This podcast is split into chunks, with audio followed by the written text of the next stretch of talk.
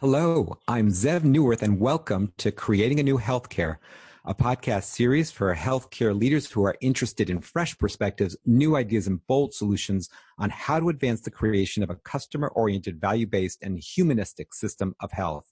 The views I express on this podcast are solely my own and do not represent the views of any other person or organization.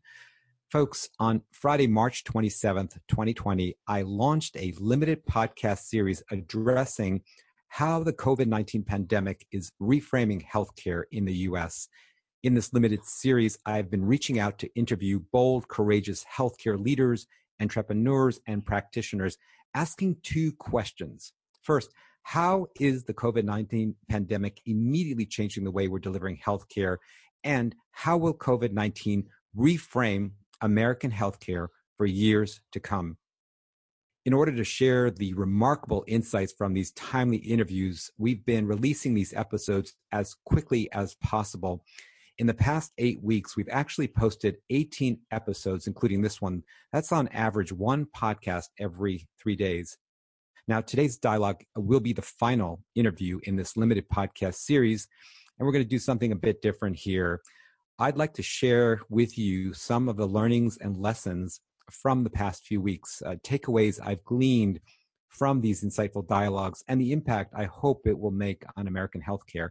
And so I am uh, truly excited to have Chitra Raghavan join me today to take over the mic and actually conduct the interview. Uh, Chitra is no stranger to the interviewer role. She is the host of a weekly podcast called When It Mattered, in which she interviews leaders about how adversity has shaped how they live, work, and lead. She is an unusually skilled host in that she brings deep experience as a nationally recognized journalist in television, radio, and print, including at National Public Radio and U.S. News and World Report. Chitra is also the founder and CEO of Good Story, a strategic advisory firm helping companies with strategic growth and positioning using brand architecture, narrative, and storytelling. Chitra, welcome to this podcast. I want to thank you so much. And I'm so honored to have you conducting this interview. The mic is yours. Zev, thank you very much. I am so honored to be uh, invited to have this role here and having listened to your series and read your book, Reframing Healthcare. I, am so impressed both by the breadth and depth of this this journey that you've undertaken. Tell me, um, what led you to do this uh, special edition series? Well, uh, thank you for that question. When the COVID 19 pandemic was beginning to emerge and uh, the WHO declared it as a pandemic, and even in the time leading up to that, it just struck me that this was a, a rare moment in history an inflection point in in healthcare for sure. And um, I began to see the the pandemic as really uh, in a different way. You know, everyone was thankfully focused on the immediate and dealing with some of the immediate issues. My mind went right to the notion that this was actually a catalyst, that this was going to change healthcare immediately and for years to come. And I wanted to capture that. I wanted to capture that in the moment it was happening. Uh, while people were experiencing it, we were learning so much so quickly and it, it was really you know you know it was almost like a natural reorientation a natural reframe and now of course in no way shape or form would i or anyone else want to have this be the uh, teaching of choice but this is what was handed to us and so uh, you know that famous phrase uh, never waste a crisis well i saw that in spades and i thought this is going to be the accelerant for reframing healthcare, both in our country and across the globe. And so I began to reach out to uh, experts and, and leaders across the country and entrepreneurs and asking them for how the situation was reframing their own thinking. You know, in a way, no one was better prepared to uh, have these conversations than you were because even before COVID 19 happened, you know, you had spent almost five years thinking about how to reframe the healthcare system. And just listening to the tone of the series and then the tone of the book, even, it's a real passion project. You know, you brought all your energy and conviction to it. And so, in addition to this limited edition series, you had done hundreds of hours, literally hundreds of hours for your overall, the bigger podcast uh, creating a new healthcare and your book reframing healthcare. So give us some context as to how you began to look at it, the factors that triggered this passionate journey deep into the healthcare system. Yeah, it has been a journey. And I think for the entirety of my career, I've been in what they call frustrated awe. I've been absolutely in awe of the healthcare system uh, and just so in awe of the people in it. I, I, mean, I even though I work amongst physicians, I'm married to a physician. My brother's a physician. Uh, I have friends who are physicians and nurses and PAs and techs, and I still I, I worship them. I absolutely do. I, I, just think the work is the best work that anyone could be involved in, helping other people, healing other people, and of course the science and technology. It's just awesome and it's awe-inspiring. And at the same time, I've been really frustrated with the system itself. Fundamentally, I felt the system had uh, some flaws. I'm not the first person to say that, nor the last. And yet, that's been the path I've been on, which has been this sort of path of frustrated awe, really thinking about how do we begin to do things differently. And to that end, you know, I've been involved in process improvement and quality improvement and care redesign and innovation and and operations and all those sorts of things, it really in the belly of the beast, so to speak, for decades. And um, about five or six years ago, a couple of things happened to me personally and professionally. One of which was that um, I lost my mother to, uh, she was hospitalized for a routine surgery. In fact, the most common surgery, uh, surgical procedure in the country, or one of the most common, a hip replacement, uh, relatively healthy and she died of an avoidable cause. And uh, despite the fact that I was involved, uh, my brother, who's a physician, was involved, that my sister, who does care redesign at Kaiser, was involved, we couldn't save her. And that really threw me back on my heels and, and made me really think about what we were doing and how we were doing it. And, you know, year after year, decade after decade, so many people working to do the right thing, to improve healthcare, to hold the system together. And I just started to think that we have to stop this. We have to do something different. We have to reorient. We have to reframe. And so I began to think about that. Um, a couple of other things happened. Uh, one of my best friends, a physician who actually I worked with, uh, he was actually my physician as well, uh, committed suicide. And, you know, and again, that just slapped me in the face. And I thought, my God, this is, you know, this system is not good for doctors and nurses and, and, and it's not good for patients. And so, so I began to really rethink and I began to realize that um, we couldn't just continue doing what we were doing in terms of improving and innovating. We had to really completely reframe the system. And I began to uh, to research that. I began to talk to people who were actually reframing healthcare, uh, entrepreneurs and CEOs and leaders and innovators and people who were successfully doing it and uh, began to essentially distill their roadmap. And that's what I wrote about in the book, the Reframe Roadmap. I've been, in some sense, I've been on this journey for probably 30 years, um, more intensely in the last uh, five or six years. Yeah, intense is a really great way to frame it. You know, you there's a sense of urgency in in these conversations and in the words that you're writing that, that they just really pop off the page, and you can hear it in the air.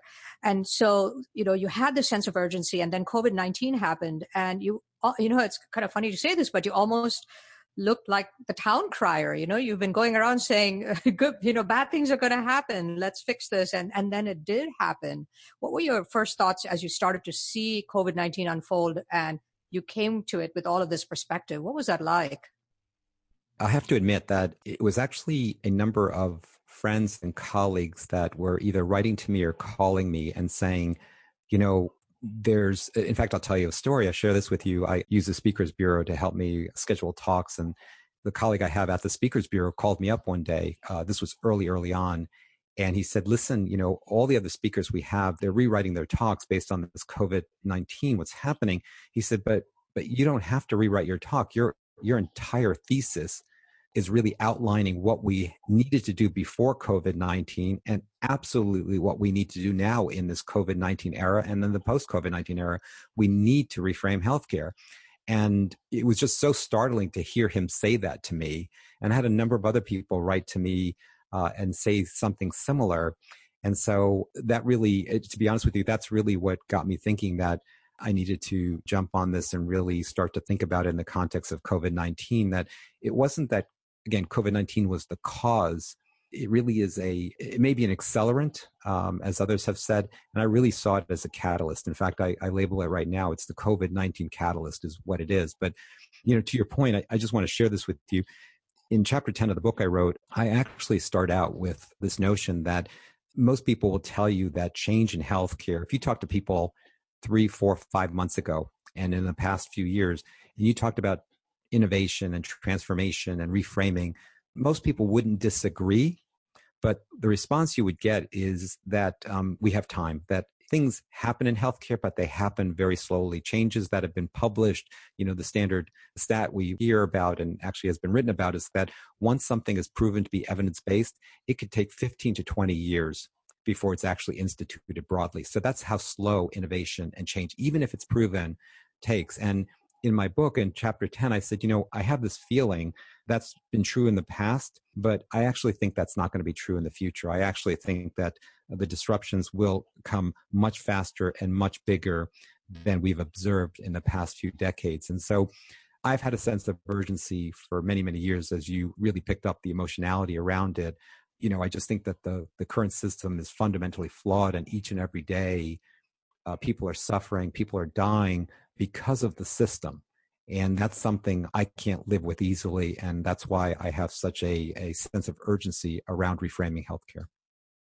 So, having had all of these conversations over the last few months, what have been uh, the biggest takeaways from the series that you've been doing, these conversations you've been having? Well, what's really interesting is even in speaking to folks who come from very, very different backgrounds in healthcare and have different perspectives, there have been a number of common themes that have really been repeated over and over again. And and it could be, uh, you know, quite honestly, that uh, you know I might elicit some of this, and so I'm hearing uh, some of the same themes. But I've been surprised even when I've just asked open-ended questions how common these themes are. So the first is that um, the notion that what COVID 19 has done is really exposed the vulnerabilities and the flaws in our healthcare system and really accelerated the need for change, the sense of urgency around us. You know, it's that um, quote or that notion from Warren Buffett that, you know, when the tide goes out, you see the muck, right? You see the rocks. And I think that's what, in some sense, this has done. For me, it's just shown a light that is so glaringly obvious that you almost need to wear sunglasses. It's just so bright in terms of the flaws and I'll just list a few, and you know we could dive into which whichever ones you'd like to. The first is our uh, system for payment, the fee for service system. This, you know, again, is the predominant system. Most of payment is transactional. It's done on what you bill for. So if you do something, you get paid for it in healthcare. And this fee for service system has become the biggest liability, the biggest vulnerability, the biggest fragility in our healthcare system. All these practices that are literally going out of business because they haven't been able to see patients uh, because they get paid piecemeal, right? They get paid for pieces of work.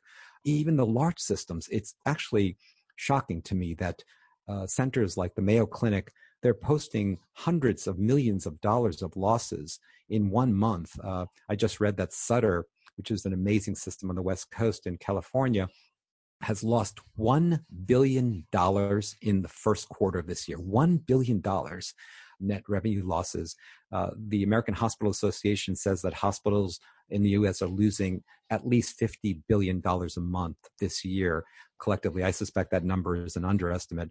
But, you know, it just, it shows, I think it exposes the vulnerability. And on the counter side to that, what we're seeing is that practices, and this was a sort of another theme that emerged, a counter theme, that practices that were being paid in a capitated system, that is, they were being paid per member per month, they're actually doing well, right? They were able to switch over to virtual care quite easily. There are actually some of them are even thriving. I could give you examples of that. But I, I think the first is that. The second is uh, so obvious. Again, you, you have to wear sunglasses not to be blinded by how obvious this is our lack of a, a robust public health system and pandemic preparedness. I mean, we were caught flat footed. Even now, months into it, we do not have a system of uh, identifying patients or identifying individuals with COVID 19, of isolating them, of doing contact tracing. It's just incomprehensible that a country like ours, with a healthcare system, the amount of money we spend, that we didn't have this in place and we still don't have it in place. And so I think that's another vulnerability or fragility. I think the another one again that is so shocking and so sad is the disparities in care. This was one of the first set of statistics that uh, really shocked me in, in this pandemic. The rate of deaths. So, for instance, across the country, if you looked at the percentage of people who are dying from COVID 19, it was uh, disproportionately people of color. And so, for instance, in some communities, in some cities where you might have 25% of the population was African American, yet 50 or 60% of the deaths were from African Americans. And so that glaring uh, disparity in care. And again, we could dive into the reasons, and there are many, and it's a complex situation uh, and multifactorial, but it is what it is, right? We were also seeing early on disproportionately fewer percentages of people of color were being tested, right? And so uh, that's something, again, early on in this pandemic, we were noticing, and I think in part that's been corrected or at least addressed, but still. So that is another vulnerability. I think a fourth is the um, what's been exposed is just the prevalence uh, and the seriousness of chronic disease in our country we know, and again, COVID 19, what we know is that people who have a chronic medical condition like diabetes or hypertension or even obesity, any uh, lung problems, cancer, immune issues, people who have those conditions are at far, far greater risk of ending up in a hospital or on a ventilator or dying from COVID 19. If you look at the stats, 95% of people in the hospital with COVID 19 have at least one chronic medical condition, nearly 90% of people in the hospital actually have two or more chronic conditions. And so it actually puts people at risk. And the sad part is, uh, and this is what's been exposed, is that 50% of Americans, one out of every two Americans, has uh, adults has a chronic medical condition. If you look at uh, people who are over 65 in the Medicare age range, 50% have two or more chronic conditions. And so, again, you know, as a country, this is something we should not be proud of. This is something, a, a big vulnerability and a problem. And quite honestly, we're not doing a good job. 50% of hypertension or diabetes is poorly controlled. We need to do a much, much better job with that. And, uh, you know, I think that there are some other vulnerabilities that have been pointed out as well. The fact that we had the technology to do virtual care, we've had it for years and yet we've not deployed it uh, in large part because of the uh, payment model that wasn't paying for it, uh, some of the restrictions around that. And so I think those are some of the big vulnerabilities and some of the big fragilities in our system that were really exposed and I would say magnified and exacerbated by the COVID pandemic. The point is that the COVID pandemic was not the cause, it was merely a catalyst, if you will, and really an accelerant and an exacerbant and really just really just exposed it that's a great summary. Uh, going back to a couple of the, the points that you made, uh, the, the huge losses that these hospitals and healthcare systems are undergoing, is that because patients who would normally come for all kinds of treatments, surgery care aren't coming? I mean, what are the factors? That's an astonishing figure you, you cited, a billion dollars in, is that a quarter, did you say? Yeah, in the first quarter, yeah, it's and again, I think some of the other hospitals, the number of two hundred to four hundred million dollar a month a month loss in you know uh, it's the Mayo Clinic is actually more than that. Johns Hopkins is in the three hundred million dollars a month loss, and so to your point, yes, you know these hospital systems and healthcare systems make money when people come into the offices they come into the practices they're getting procedures done and ancillary services like uh, imaging studies and testing and that's how the money is made. That's where the, the revenue comes from. It's it's again it's a transactional it's fee for service it's procedure based. And so when covid hit and people were not able to do that uh, for safety reasons, it became unsafe. You saw utilization decrease by anywhere between 60 to 80%. So literally you saw the hospitals being emptied out to the tune of 80% or more.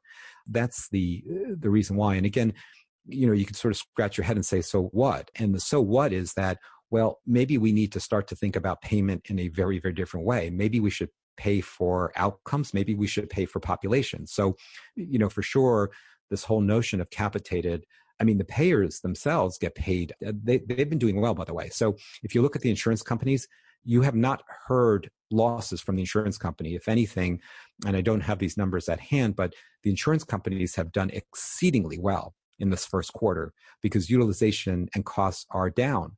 And so they're obviously uh, they're reaping the savings, right? And so, and again, this COVID nineteen pandemic is not the type of situation we're going to see in the long run or even in, in the near future. But the point being that if we had a um, an alternative payment model that was based on taking care of populations of patients and you got paid to do the entire care, the so-called capitated payment, payment that is based on value, is based on outcomes of care. I think that diversification of payment, of revenue streams, would have made the healthcare system uh, much more resilient than it has been during this pandemic.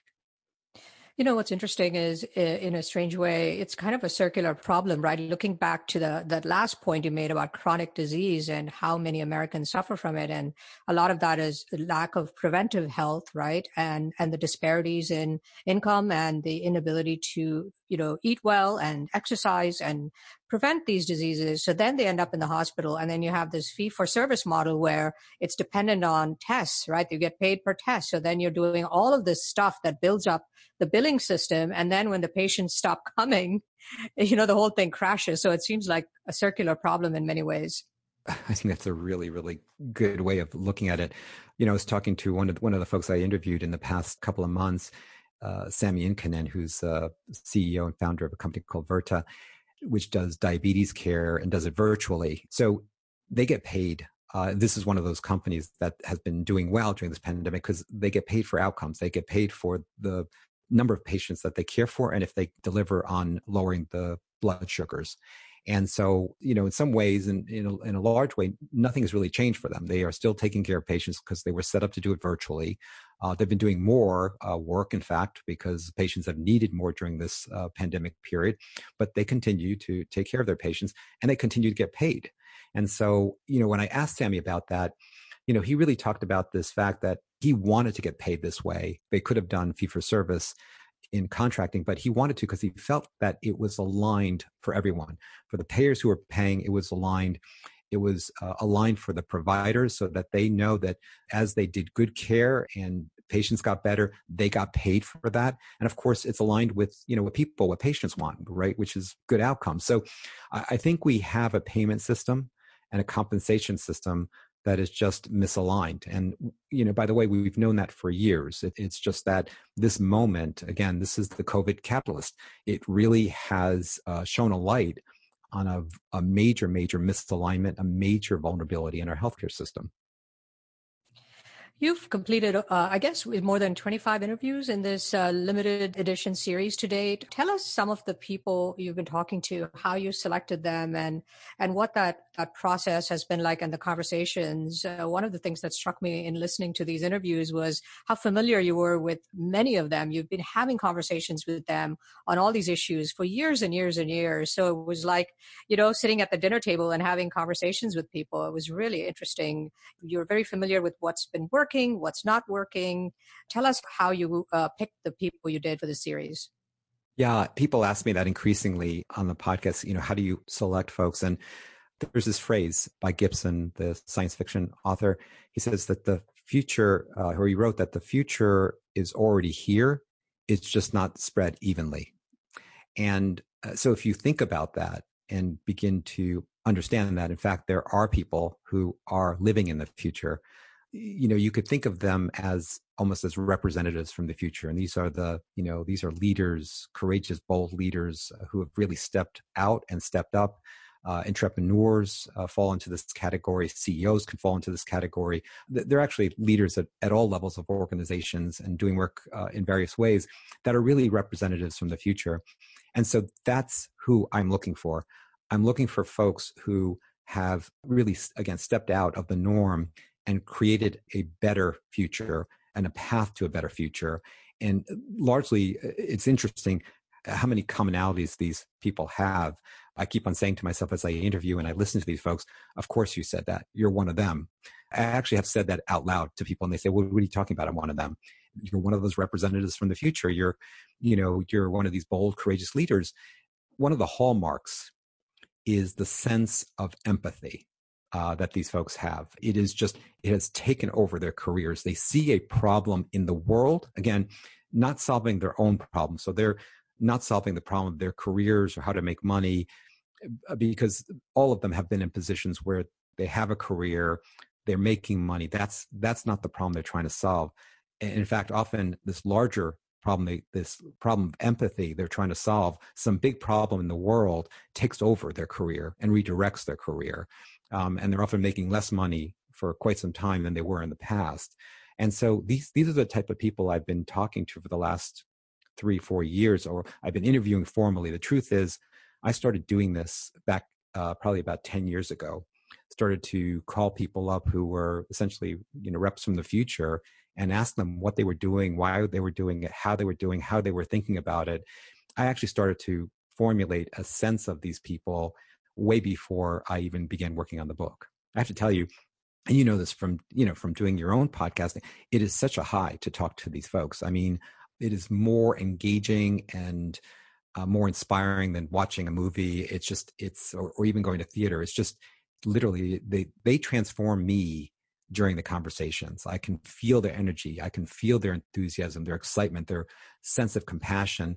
And you hear the commonality. For instance, I can't tell you how many times I heard the term whole person care in these interviews over the past couple of months over and over again. And these are not folks who are sitting there talking to each other or necessarily reading the same literature, but yet they've come to this sort of same sense of empathy that we have to move our system to a system that takes care of people, not just parts of people. You know, it's funny when you talk about representatives from the future. Uh, the image that comes to my mind is from the movie Men in Black. You know, you kind of see these dark suited guys with, and gals with dark glasses, you know, kind of stepping out and, and, and trying to make a point here. Uh, what were some of the, the common themes that emerged from these conversations, would you say? Well, you know, it's funny, just on the movie theme. Yeah, I think that's the Men in Black. I actually think of the Matrix. Yeah, and I think about them as seeing you know, most people, if you remember that movie, classic, right? Uh, the first Matrix movie. And this guy was in the world, but essentially it was, you know, a reality that everyone had bought into. But the truth was he was woken up and transformed and actually saw the real reality and was able to be the hero and protagonist in this film. I see the people I talk to very, very much like that as seeing seeing the world and seeing the reality in a different way and then working to make it better. I think to answer your question, again, a lot of the folks, you know, saw this. I mean, we're seeing the same glaring issues being just, you know, the light being shown on them. And, you know, I think one of the, in terms of moving to maybe, you know, talking about solutions, clearly, for instance, I, I was talking to Tony Slonim, who's the CEO of Renown Health, and he's a physician and a CEO, and he's also got a PhD in public health. I interviewed him months ago, and months and months ago, way, way before COVID, he was talking about the public health mindset and how healthcare needed to augment the medical mindset with a public health mindset, and that we needed really almost two parts. And he not only talked about it, he and his colleagues actually made it happen. So in their hospital system, they essentially have two systems. They have a hospital system that does all the things that other hospital systems do, you know, with great excellence and, and great providers and great surgeons and ICUs and emergency rooms. And so they have that. But he also created a different part of the organization, which was a health uh, part or a public health part of the organization. And they do essentially population health, what we call population health or public health. They do prevention, proactive care, outreach, so they work with the elderly to keep them healthy and at home. They work with the youth to keep them away from drugs and alcohol, from cigarette smoking, uh, to keep them safe as they drive cars. They do genetic testing of populations. Again, all voluntary, of course, but to help prevent diseases that could be picked up genetically. So he literally created within his own organization two parts of a healthcare system. And he was saying, Zev, this is what we should do. And of course, now comes COVID 19, and he says to me the same thing. It's not that it's changed, it's just, again, been accelerated and exposed. And he said, Zev, we need a public health mindset. We need a, a system of healthcare in this country that has a robust public health system. Again, other countries have this.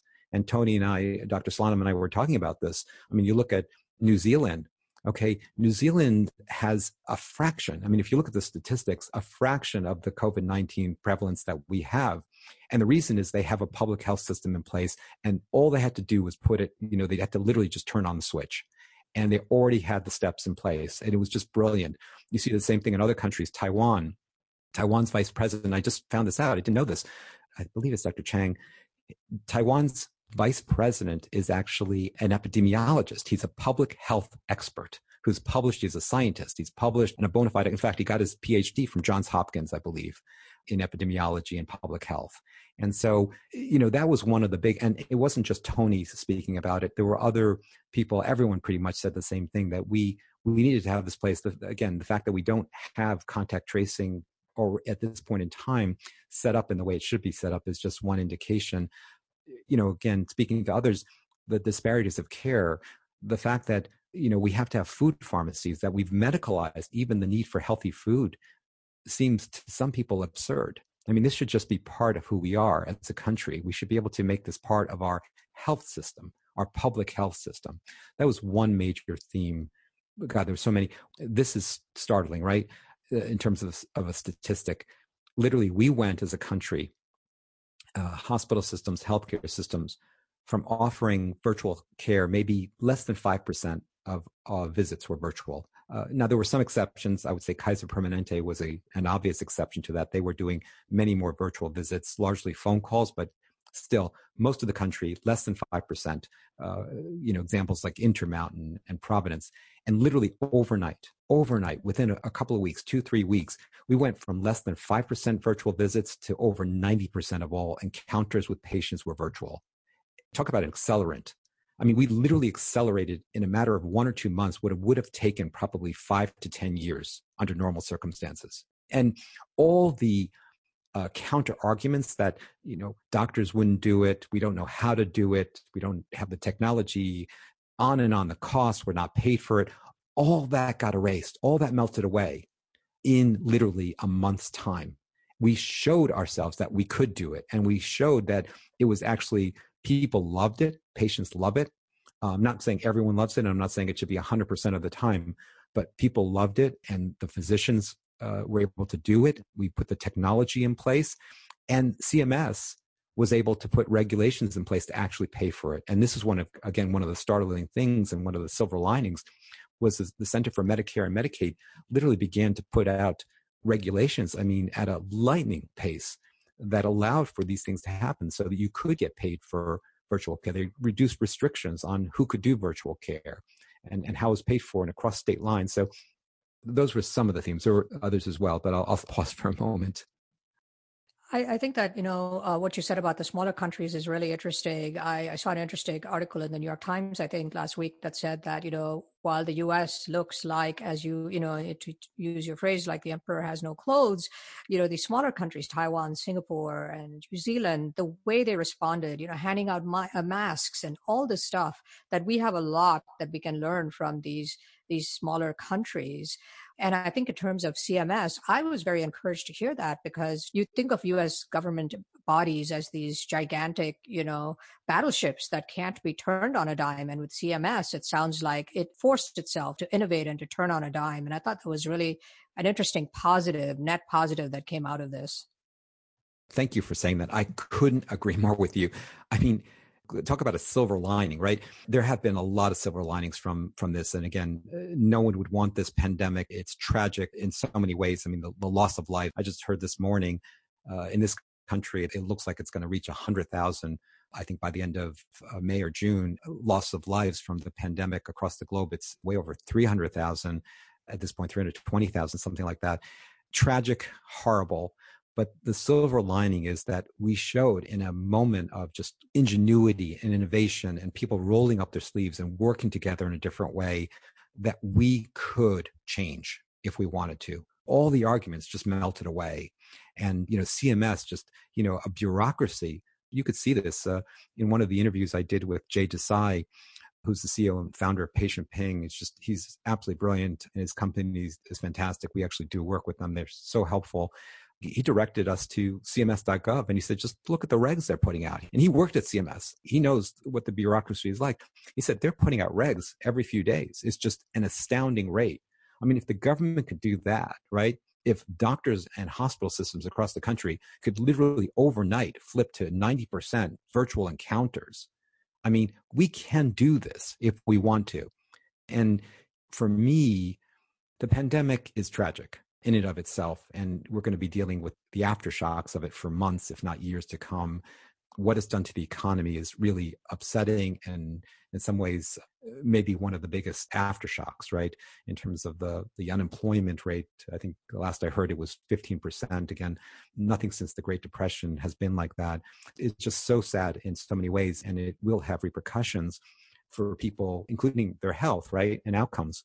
But I think for me, the biggest, biggest tragedy would be if we didn't learn the lessons, if we didn't see what the COVID pandemic has exposed about our system, if we tried to uh, scurry back to what was normal pre COVID, to me, that would be so upsetting. In fact, just even thinking about it gives me a pit in my stomach it would be so upsetting to have gone through this, to have seen what the vulnerability and, and fragility of our healthcare system has done, the havoc it's wreaked uh, across the country and across the globe, not to learn those lessons, not to remember the lessons, and just to go try to go back to what it was, uh, to some sort of normal, which you know, I don't think was ever normal in our healthcare system, that to me would be the biggest tragedy. And so, you know, you asked before about why I had this sense of urgency about doing these interviews now, documenting these lessons from experts uh, across the country and practitioners and leaders and then sharing this with others because I don't want us to forget this part, even as we focus on the pandemic and everyone's focused on the pandemic right now. What do we do now? How do we stem this? How do we keep it at bay? How do we get a vaccine? All so important and at the same time i'm looking at the long game and i'm thinking uh, oh my god if we lose sight of what this has shown us uh, shame on us. I don't think history would forgive us for that. So, uh, you know, you've been doing this now, you said for 10 years, and the conversations have gotten more and more urgent, and your knowledge has gotten deeper and deeper of the issues in the healthcare system and what needs to happen. So if a magic wand were to be waved and a magic fairy came and said to Zev, you know, Zev, paint the picture you want of the healthcare system that you would want to see uh, that would resolve all these issues, and I'll make it happen with the wave of my wand. What would that be? Well, uh, that's a great question, and Uh, I'm not going to provide a comprehensive answer to that, but I'll say that there are, and again, c- coming from these interviews I've done over the past three years, plus the more intense ones over the past seven, eight weeks, I would say there are a few things. First of all, we need to adopt a public health mindset and have a more robust approach to public health and public health preparedness. This should be a place so that when something like this happens, we can flex that muscle. And essentially, th- that's a muscle that is atrophied. And in this country, and we need to start exercising it and putting it in place and organizing ourselves around that. Number one. Number two, we need to address uh, related to that the disparities in care and it's shameful in our country that we haven't in a more organized uh, robust way and so you know i will say there are organizations across the country that are doing this work and attempting to do it i think we need to do it collectively and so i would say that's the second thing that needs to be reframed and put in place in a more systematic and systemic way. The third is that uh, we need a much, much better approach to chronic disease management. I think, again, the pandemic has illustrated to us how vulnerable chronic disease makes our society. And uh, there is no reason why we couldn't do a tenfold better job with chronic disease management. I think uh, we need a, a, more robust approach using virtual care and remote patient monitoring and, and using uh, data signals and, and artificial intelligence. And by the way, this is all already done. The representatives from the future that I've been interviewing are already doing this. They've paved the path. We don't even have to make it up. It exists. We just have to adopt it and integrate it into our systems. So I would say a more robust and better way to do chronic disease management, I would say virtual care is a no brainer. Um, that is something that we should not try to reverse, but actually hope to continue. It is effective, it's cost effective, it's convenient. Provides better access to people. I think it actually leverages uh, providers much, much better because they'll be able to see more people and leverage their wisdom and experience and skill much better. And then finally, I think um, value based payment, some sort of move to capitated payment is also a no brainer. We've been slowly moving that direction. CMS has been nudging us in that direction. The payers have been nudging us in that direction. Employers have been nudging us in that direction. I don't think anyone, I don't think this is a political issue at all. I think folks on both sides of the aisle, and we've seen that even from this administration, want to move to value based payment to some sort of capitated model as well. I think we need to do that. And alongside that, and maybe connected to the disparities in care, we need to make sure that every American can access healthcare.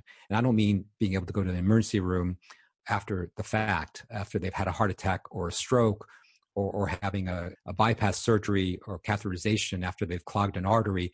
I'm not talking about that kind of access.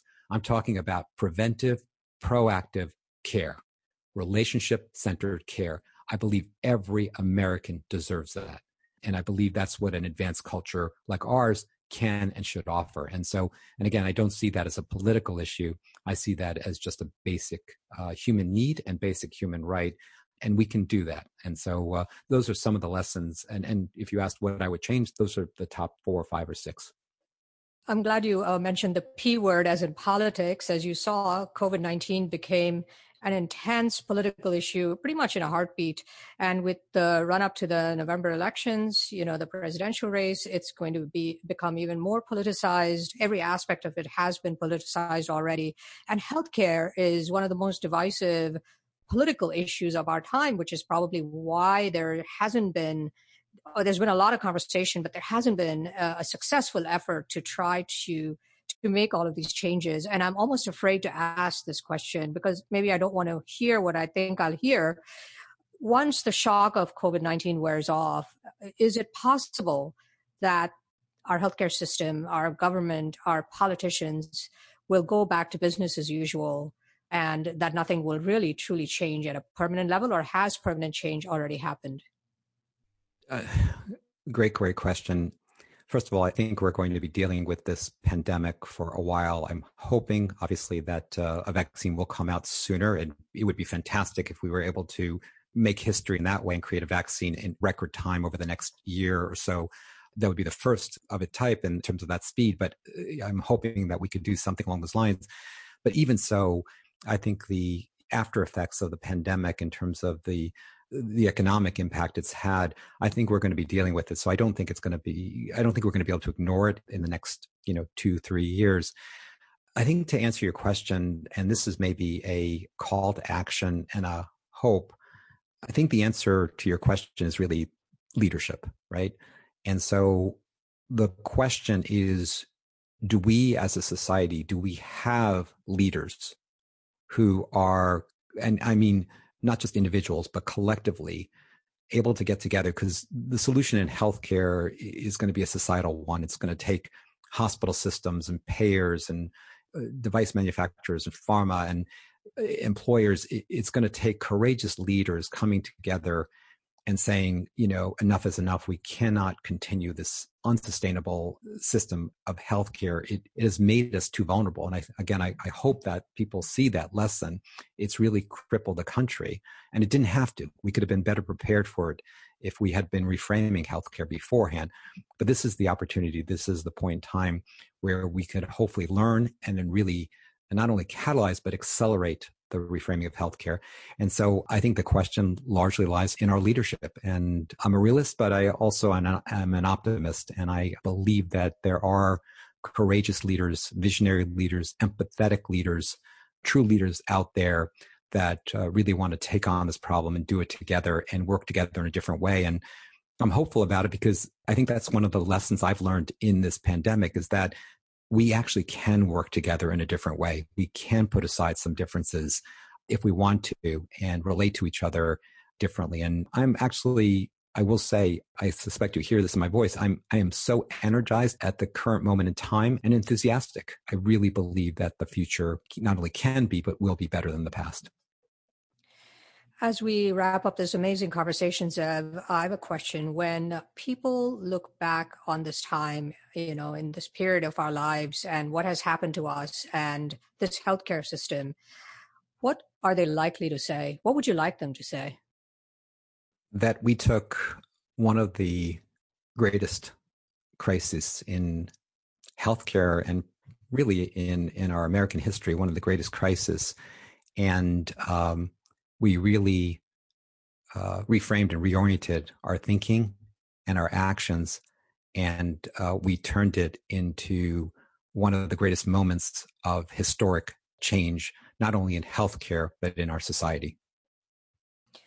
And as you think about every every conversation you've had, do you have any closing thoughts, any stories that kind of stuck in your mind as you underwent this journey of exploration? Uh, you know, I will say that I have dozens of stories. We could have spent the time just uh, me sharing some of the stories I heard. You know, so many, so many stories, just people stepping up. And this what gives me so much hope and encouragement. Uh, Dr. Ify, who's a physician I, I can call a colleague at Atrium Health, uh, she began doing these uh, virtual group visits. I mean, she takes care of sickle cell patients, and she had never done this before. But because of the crisis, people were alone and sick, and didn't, you know, were misinformed and and socially isolated and depressed, and and so she started doing these Zoom visits with fifty or sixty patients at a time, and uh, she had never done that before and she started talking to them and, and they could ask her questions. And it's just amazing to actually watch this. And um, she's now done one a week for the last eight weeks. Things like that that sort of innovation it's just amazing. My colleague and friend Wayne Sotile, who's an expert in resilience and has been focused a lot over the past 40 years on, on this issue of resilience and burnout, particularly in healthcare and, and with providers, even he said to me that this has reframed his own thinking and he's actually changed a lot of his perspectives. It's actually made him, and it's hard to imagine because he was so humanistic before, it's made him even more empathetic and more humane than he was before, which is hard to believe because he was so humane. Uh, you know, he's been such a humanistic person and so empathetic uh, as a psychologist and a coach. And yet, it really, I heard it in his voice when I interviewed him. I heard it in what he had to say. There was a sense of kindness, a level that uh, was almost transcendent. And that's what he was trying to share. That was his message that, you know, we have to learn to be more generous and more kind with ourselves. I, have actually used some of the things he said in my own life now, personally, as well as professionally. But he said, uh, there's three things we need to do. He said, all the literature, 40 years of being a scientist and a practitioner, boiled down to three things. He said, one is we need to think about our energy, the energy we give. Are we coming to conversations and relationships? Are we withdrawing energy or are we putting in energy?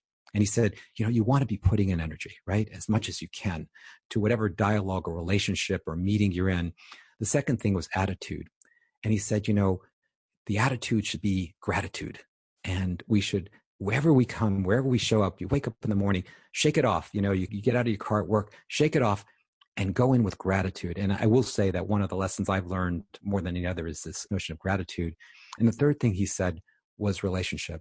He said, go into relationships, not again asking what it will do for you, but what you can do for it. And he gave me this great question, this very practical question. And he said, you know, ask your colleagues, ask your spouse, what can you do today to make their day easier and better? And I will say, I tried it out with my spouse, and the smile I got back was I mean, it was priceless. So anyway, again, dozens and dozens of these stories and shared learnings that that I gained from these interviews. Well, on that very beautiful note, I want to thank you for giving me the opportunity to kind of look behind the scenes of this very uh, transformative uh, journey that you've been on, and to have a chance to learn from from what you've learned. Thank you, and I'll turn it over to you. First of all, I just want to thank you so much for taking the time to do this and, and even more so for your integrity and your professionalism, you know, in preparing for this dialogue. I was just blown away by by you and, and how you work and I have to say I've learned from it. I also want to thank all the guests who I've interviewed over the past few weeks uh, who really were gracious to be interviewed. And also these interviews, these people are busy and their schedules are full and often takes weeks, sometimes months to get scheduled. And people were scheduling in a matter of sometimes days and hours. So I, I can't name everyone, but I just want to thank everyone. There were people who I couldn't include in this series who I interviewed. I just want to again thank them. And I'm hoping to be able to post their interviews even after this limited series. And finally, you know, before I, I sign off, I would like to say this is the final uh, episode of this season. I'm going to take a summer break and then kick off the fourth season of creating a new healthcare in early September. Uh, very excited about that. And then finally, as I do each and every episode, I'd like to conclude by thanking all of you out there who are doing the hard work each and every day of taking care of patients or supporting those who are taking care of patients in these times. Especially, I and we truly appreciate you for what you do and recognize how critically important your work is to individuals and families, communities, and our society at large. And uh, friends, colleagues, please take care of yourselves and please share this podcast series with your colleagues. Uh, this is Zev Neuwirth. Until next time, be safe and be well.